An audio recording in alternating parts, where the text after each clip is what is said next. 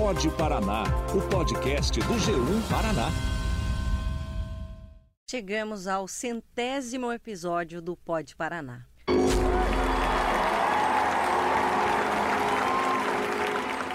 O podcast do G1 nasceu no dia 27 de novembro de 2020.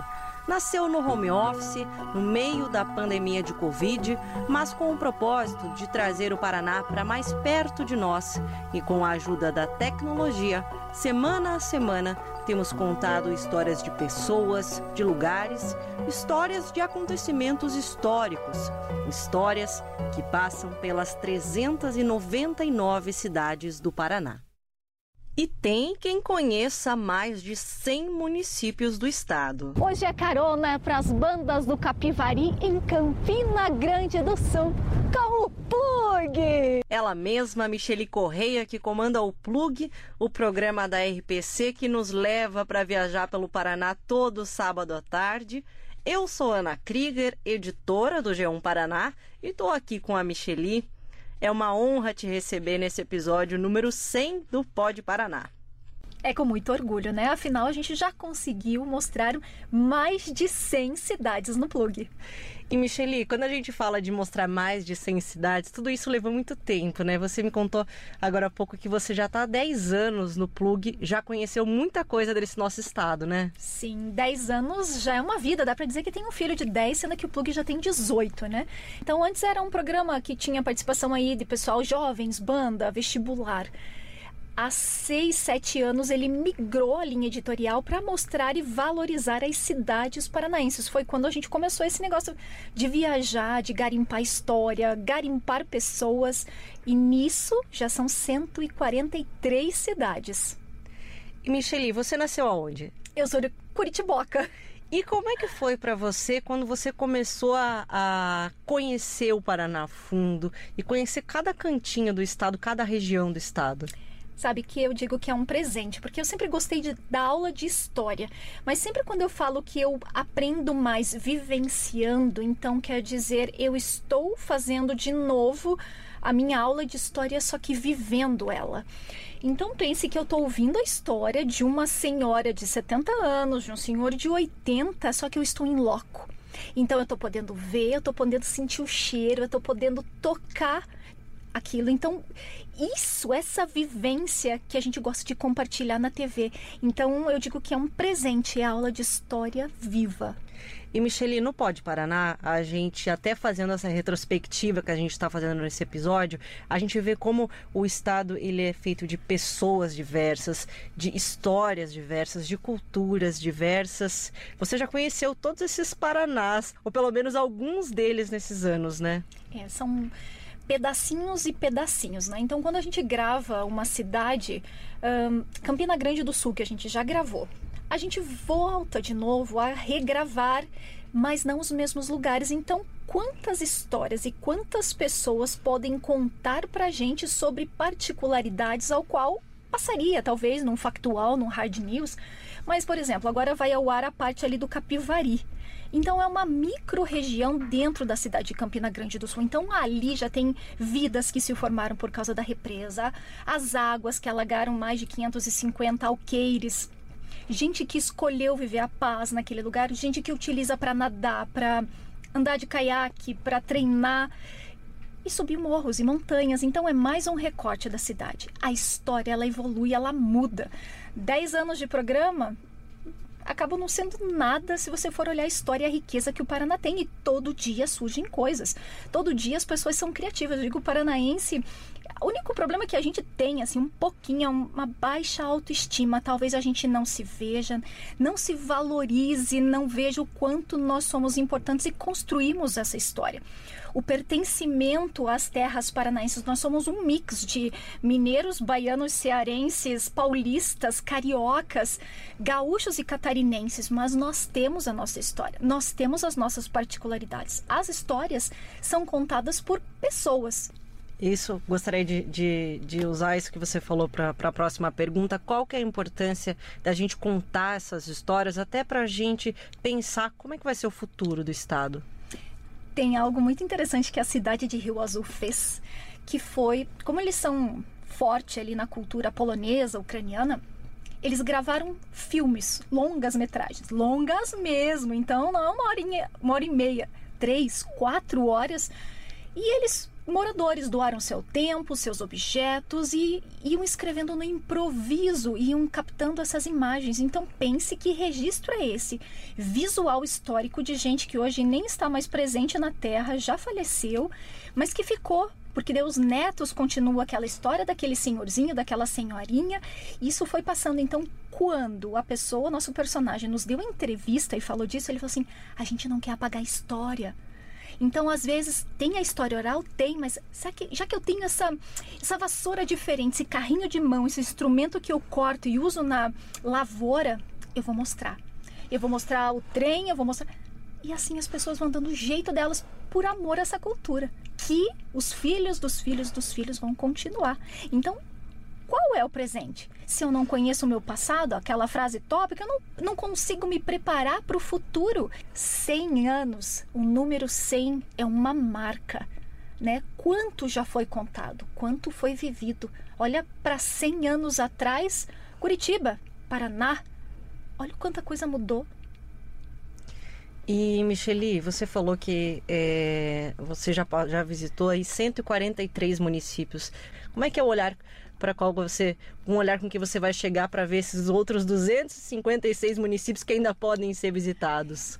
eu digo que é uma responsabilidade porque as pessoas querem se ver. Vejo isso cada vez mais. Eu fico bem feliz. Volte e me recebo mensagem nas redes sociais. Escuta, quando que você vem para minha cidade? E eu digo, calma. A ideia até então é visitar os 399, mas não fala assim, faz aquele, faz aquele, faz aquele, acabou. Não volto aqui, depois volto mais um pouquinho ali e eu vou garimpando. Existe todo um trabalho de logística, até porque sou eu e o Gabriel Amilco que acabam fazendo ali o programa, né? Então a gente fica garimpando essas histórias, essas ideias. Tudo isso a gente faz daqui mesmo, garimpando pela internet. Eu digo que eu gosto muito de ligar para escolas, panificadoras, eh, comunidades igrejas mesmo e fala: Oi, tudo bem? Aqui é a Fulana. Tô pesquisando sobre a cidade, viu? Não sou doida, viu? Mas é que eu trabalho num programa que fala. Você já ouviu falar? Muitas pessoas já ouviram falar, mas ninguém tem obrigação de ter ouvido falar. Mas a contribuição, às vezes a pessoa ali quer ser ouvida e quer contar. Estou disponível para ouvir. E assim a gente acaba percorrendo as histórias. Então, é essa mágica. A pessoa piscou para mim, quer falar, tô em cima. Então, quando você fala para mim, Ana, o que as pessoas talvez querem ver, elas querem se ver. E quanto mais a gente tem a chance de mostrar o real, a vida, acho que as pessoas podem olhar e dizer: sim, eu faço parte, eu mereço e eu gosto de quem eu sou. Sou paranaense. Olha, eu não sei você, mas só de ouvir a Micheli já me deu vontade de sair por esse nosso Paranazão. Michele, muito obrigada por topar participar do Pode Paraná. Eu que agradeço. Eu quero que você que esteja ouvindo saiba que a gente vai ainda para sua cidade. Mande e-mail com sempre sugestões. Às vezes você conhece uma vizinha que faz um pano de prato legal, alguém que faz alguma arte bacana, uma pessoa que gosta de contar história. E saiba que não existe programa se não tiver o outro lado.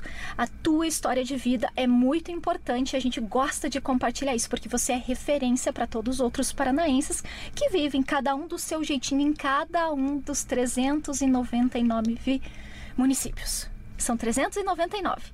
E ainda a gente vai bater essa meta. 100 anos de vida. Na verdade, 102. Quanta história cabe em 102 anos de vida?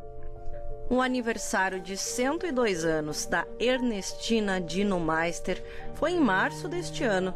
Nascida em Fernandes Pinheiro, na região central do Paraná, ela mudou aos 12 anos para Irati, onde vive até hoje.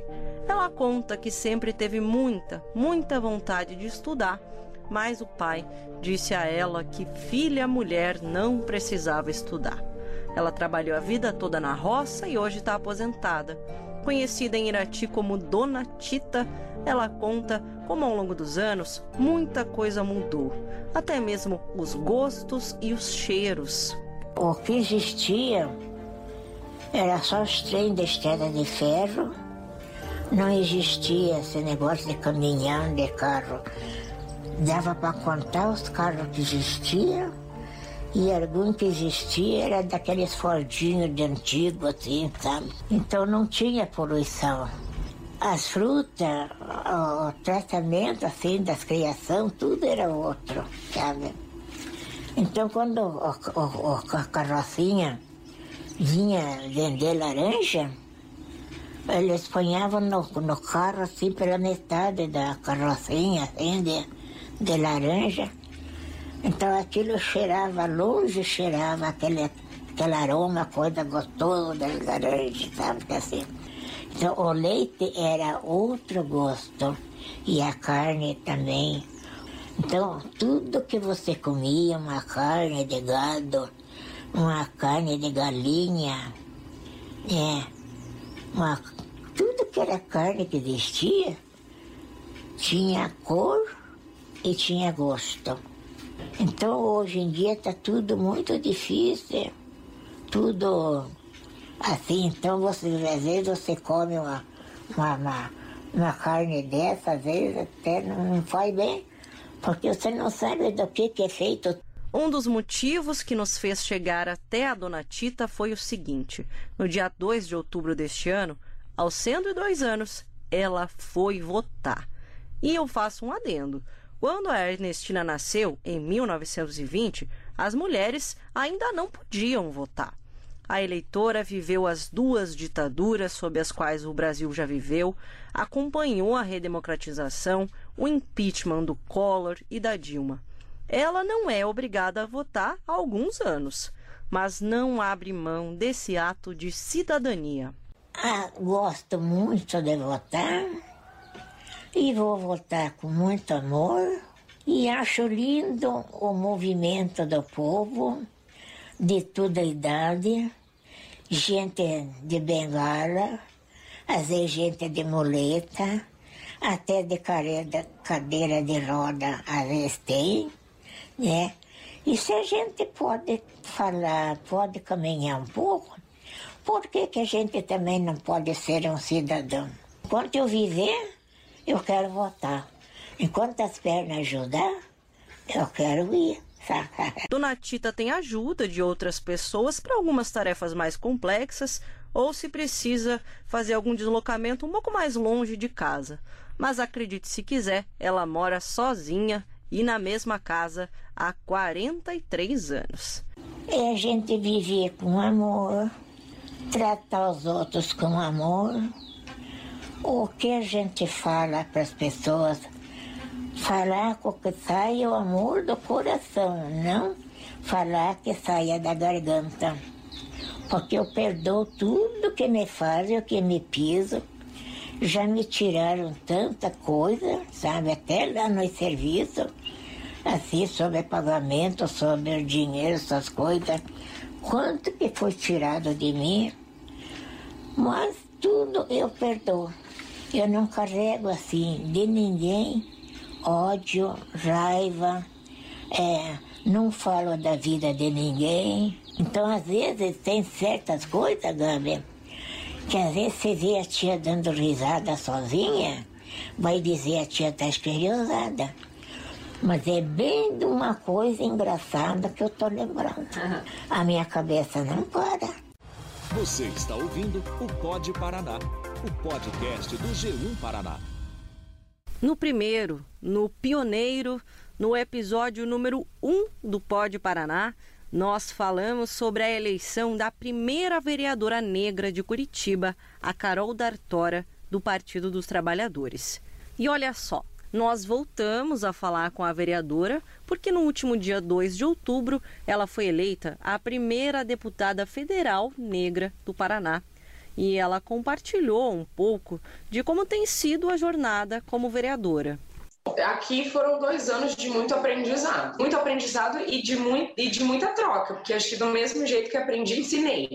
Tinha coisas que eu não, não sabia, né? A gente acaba que quando não está num espaço e ser a primeira faz isso, né? Não tinha ninguém para me dizer o que é ser a primeira mulher preta dentro do espaço da Câmara aqui de Curitiba.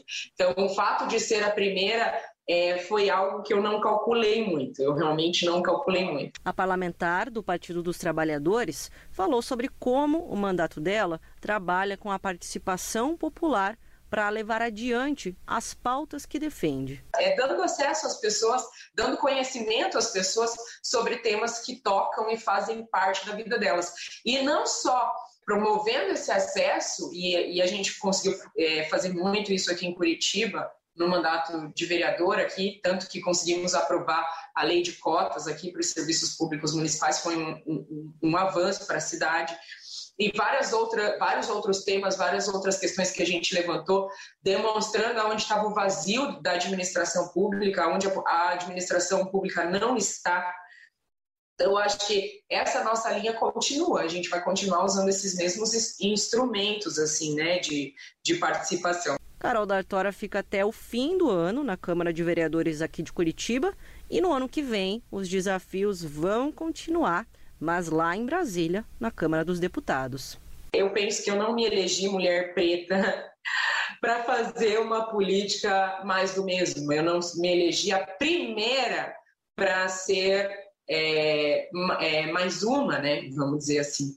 Então, um desafio que eu me coloquei, um desejo que eu quero levar para a Câmara Federal é punir o racismo subjetivo. A gente, primeiro, não consegue punir nem o racismo explícito, então, injúrias raciais. Aí você imagina o racismo subjetivo.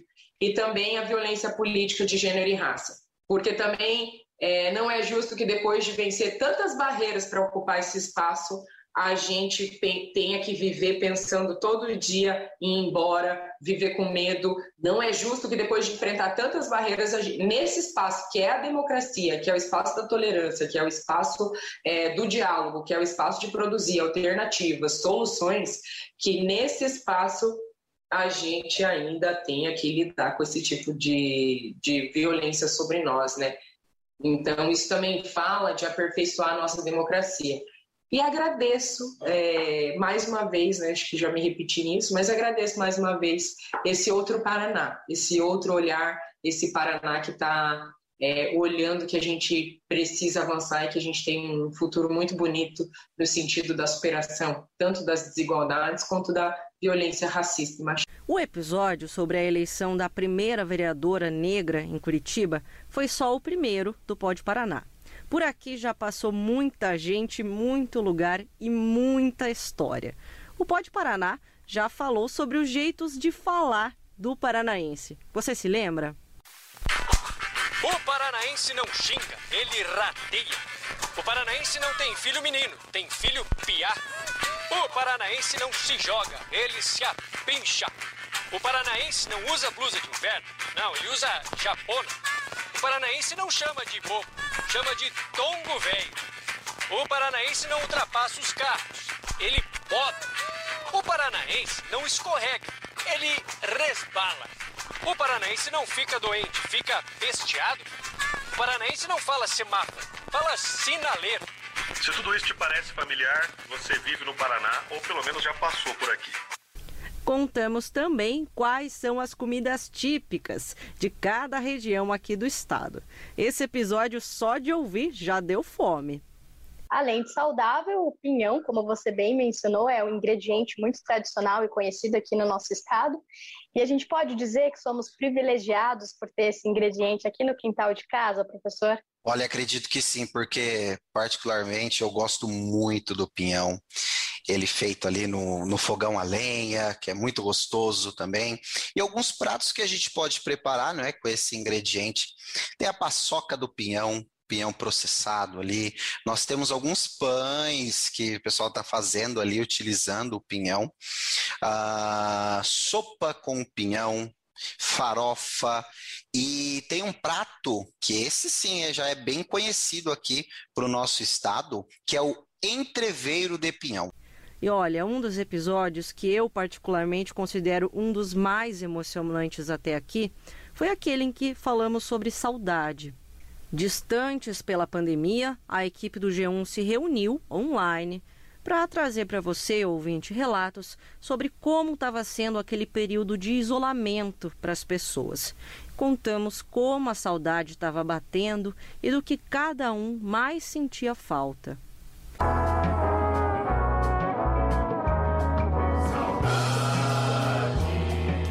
Tenho saudade de, de tudo, tudo como era antes, do contato físico, do beijo, do abraço, que não traziam medo.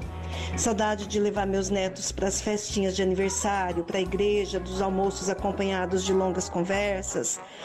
Mas é isso, saudade, saudade dos meus netos, de como era antes.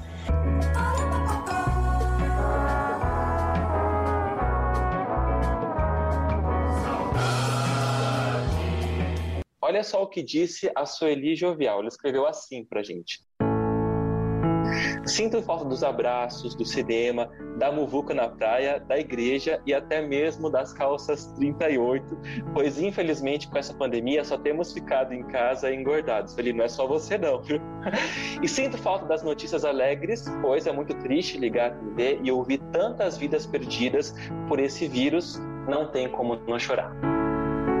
Pois é, Sueli, tamo junto, viu? Não tem como não chorar, não tem como não lembrar de coisas que fazem falta. Inclusive, os próprios dicionários resumem aí a saudade como um sentimento melancólico, por esse afastamento de coisas que a gente gosta. A gente recebeu também a participação do Claudemir da Rosa. Ele disse: Vou contar para vocês. Caramba, saudades da liberdade, de você poder sentir o vento soprando no rosto, saudades dos encontros confraternizando entre os familiares, saudades de quando éramos livres. Vários paranaenses já foram tema do podcast do G1, entre eles o primeiro brasileiro a escalar o Everest, Valdemar Niklevix, nascido em Foz do Iguaçu, no oeste do estado. Foi uma saga, ou a minha primeira grande saga, Ederson, porque até 91 nenhum brasileiro tinha sequer tentado escalar o Everest e o alpinismo era pouco difundido no Brasil, ainda é pouco, mas é, já bem mais do que há 30 anos atrás, né? E embora eu já escalasse aqui no Brasil, na América do Sul, eu era muito jovem também. É, eu tinha 25 anos quando eu fui a primeira vez para o Everest. Então, é, essa questão de mostrar o porquê de um brasileiro, o porquê de uma pessoa chegar no, no, no alto da maior montanha do mundo, mas também isso foi o, o que me motivou mais foi saber que nenhum brasileiro tinha estado lá antes. Né? E uma das duplas caipiras mais famosas do estado também passou por aqui, em Obelarmino e em A Gabriela. As mocinhas da cidade. A canção As Mocinhas da Cidade é o maior clássico da música paranaense, considerada por muita gente uma espécie de hino popular do estado. A obra é original de Inho Belarmino e Inhá Gabriela, o nome artístico da dupla formada por Salvador Graciano e a sua esposa, Júlia Alves Graciano. Pode Paraná dessa semana conta a história da dupla que se tornou a mais famosa e representativa dupla caipira raiz do estado do Paraná. Pode Paraná também é uma aula de história. A Geada Negra, registrada em 1975, marcou a história do nosso estado e impactou drasticamente a economia do Paraná pela destruição das lavouras, principalmente as de café. 17 de julho de 1975. O Paraná tem mais de 870 milhões de pés de café plantados em um milhão de hectares. Todo esse parque cafeeiro amanhece queimado pela geada. Os ventos fortes e a temperatura abaixo de zero fazem com que os cafeicultores percam tudo da noite para o dia. Olha, amanheceu tão frio que a gente ponhamos agasalho aí. Primeira coisa que eu fui ver lá fora, como é que está a situação do café? Tá tudo queimado. Esses relatos que você acabou de ouvir são memórias de um episódio que entrou para a história do Paraná e mudou os rumos da agricultura paranaense. O dia 18 de julho de 1975 ficou conhecido como o Dia da Geada Negra. No Paraná e no Pode Paraná tem espaço para todo mundo, até mesmo para o Papa João Paulo II. Pois é, nós contamos como foi a passagem daquele que até hoje é considerado um dos mais populares da Igreja Católica e ouvimos como foi a emoção de quem viu o Papa de pertinho aqui em Curitiba. como agradecer a providência divina que me dá a graça deste encontro com a população de Curitiba e com peregrinos vindos de todo o Paraná. Jane Maravalhas, que tinha 15 anos, morava perto da Avenida Marechal Floriano Peixoto e foi com toda a família ver o Papa passar. Ela contou um pouco dessa emoção para gente. Ele foi passando lentamente, né, uma forma média, mas era lento, e todas as pessoas que estavam em volta começaram a correr e acenar, né? Na hora que ele passou por nós, inclusive, ele estava abençoando, né, o, o público, e ele virou bem, na, na, coincidiu, né, nós estarmos ali, ele abençoou bem para o nosso lado, então foi bastante emocionante mesmo. Quando eu disse que aqui tem espaço para todo mundo, eu falava até mesmo de extraterrestres. Pois é, um dos episódios do Pode Paraná falou sobre ufologia, vida fora da Terra e objetos voadores não identificados que já foram vistos aqui no estado. Bom, agora a gente vai ouvir o cirurgião dentista Daniel Santos Trevisan, de 66 anos. Ele é aqui de Curitiba e ele relatou para a gente que desde 2005 ele já teve a oportunidade de ver nove avistamentos de objetos voadores até então não identificados. Vindo então do Parque Barigui, eu estava de carro, vi aquilo, aquela mancha muito achatada, achei que era um F-15, um Mirage, que como o meu apartamento dá para ver de cima, o aeroporto do Bacaxiri antigamente tinha vários, hoje não tem mais. Minha esposa estava do meu lado e ele parou na frente do rosto dela, numa altura de 100, 150 metros, e ele parou num ângulo de 45 graus, rodando, girando sobre o próprio eixo. Em cima do campo do Coxa ou do outro lado da rua é o, a Igreja de Perpétuo Socorro. Saí fora do carro para pegar a câmera fotográfica e não deu tempo. Ele fiquei olhando para ele, ele ficou girando sobre o próprio eixo, né? Quando deu o segundo passo para ir para pegar a máquina ele também saiu na mesma velocidade que foi e esses ufólogos calcularam de 3 a 3 mil quilômetros por hora. O número 100 é um número importante que nos ajuda a pensar até onde já chegamos depois de todas essas semanas levando conteúdo aos ouvintes do podcast do G1 mas ele é só um retrato dessa jornada. A gente quer aproveitar essa marca para também pensar como vão ser os próximos 100 episódios, ou melhor, os próximos 100 anos. E para isso, nós contamos com a ajuda de convidados mais que especiais, convidados que, mesmo agora, no presente, de alguma forma, representam o futuro. Com vocês, elas, as crianças. Como vai ser o Paraná em 2122? Você já imaginou? Será que ainda vão existir podcasts? Bom, essa reflexão a gente deixou para os nossos convidados mirins. A Ana Luísa Souza tem 7 anos e contou que sonha em ser uma pintora de sucesso. Ouve só como ela imagina que vai ser o Paraná daqui 100 anos. Uh, eu imagino que as coisas iam ser mais evoluídas, mais bonitas, com a vista está mais linda, mais bonita, mais, ap mais aprimorada. A Clara Colombo Laut tem 10 anos e pensa em um futuro com muito mais árvores. Acho que os carros e as coisas vão ser tudo é, elétricas, não vai ter nada de combustível fóssil. Acho que vai ter muitas árvores, muitas estradas, vai ter mais prédio do que casa e essas coisas.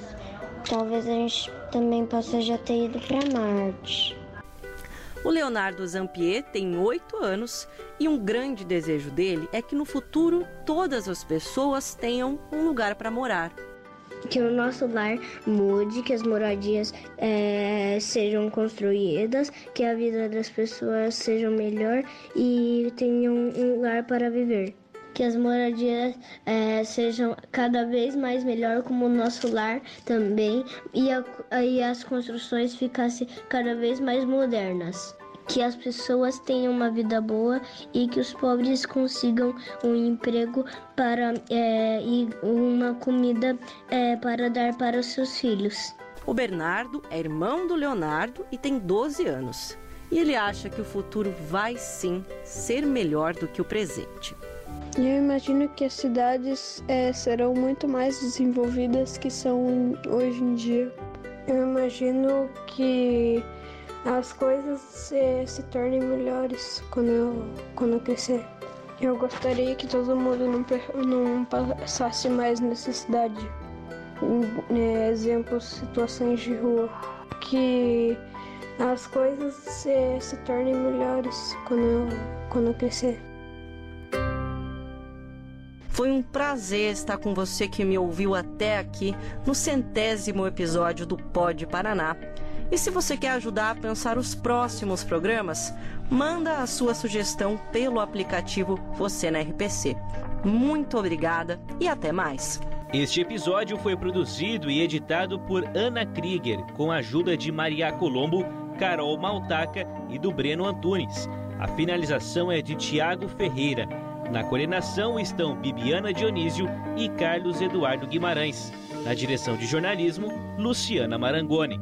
Mas esse episódio só foi possível graças a muitas outras pessoas que já passaram pelo G1, entre repórteres, assistentes de produtos digitais estagiários e que fazem parte dessa história. Você ouviu o Pod Paraná, o podcast do G1 Paraná.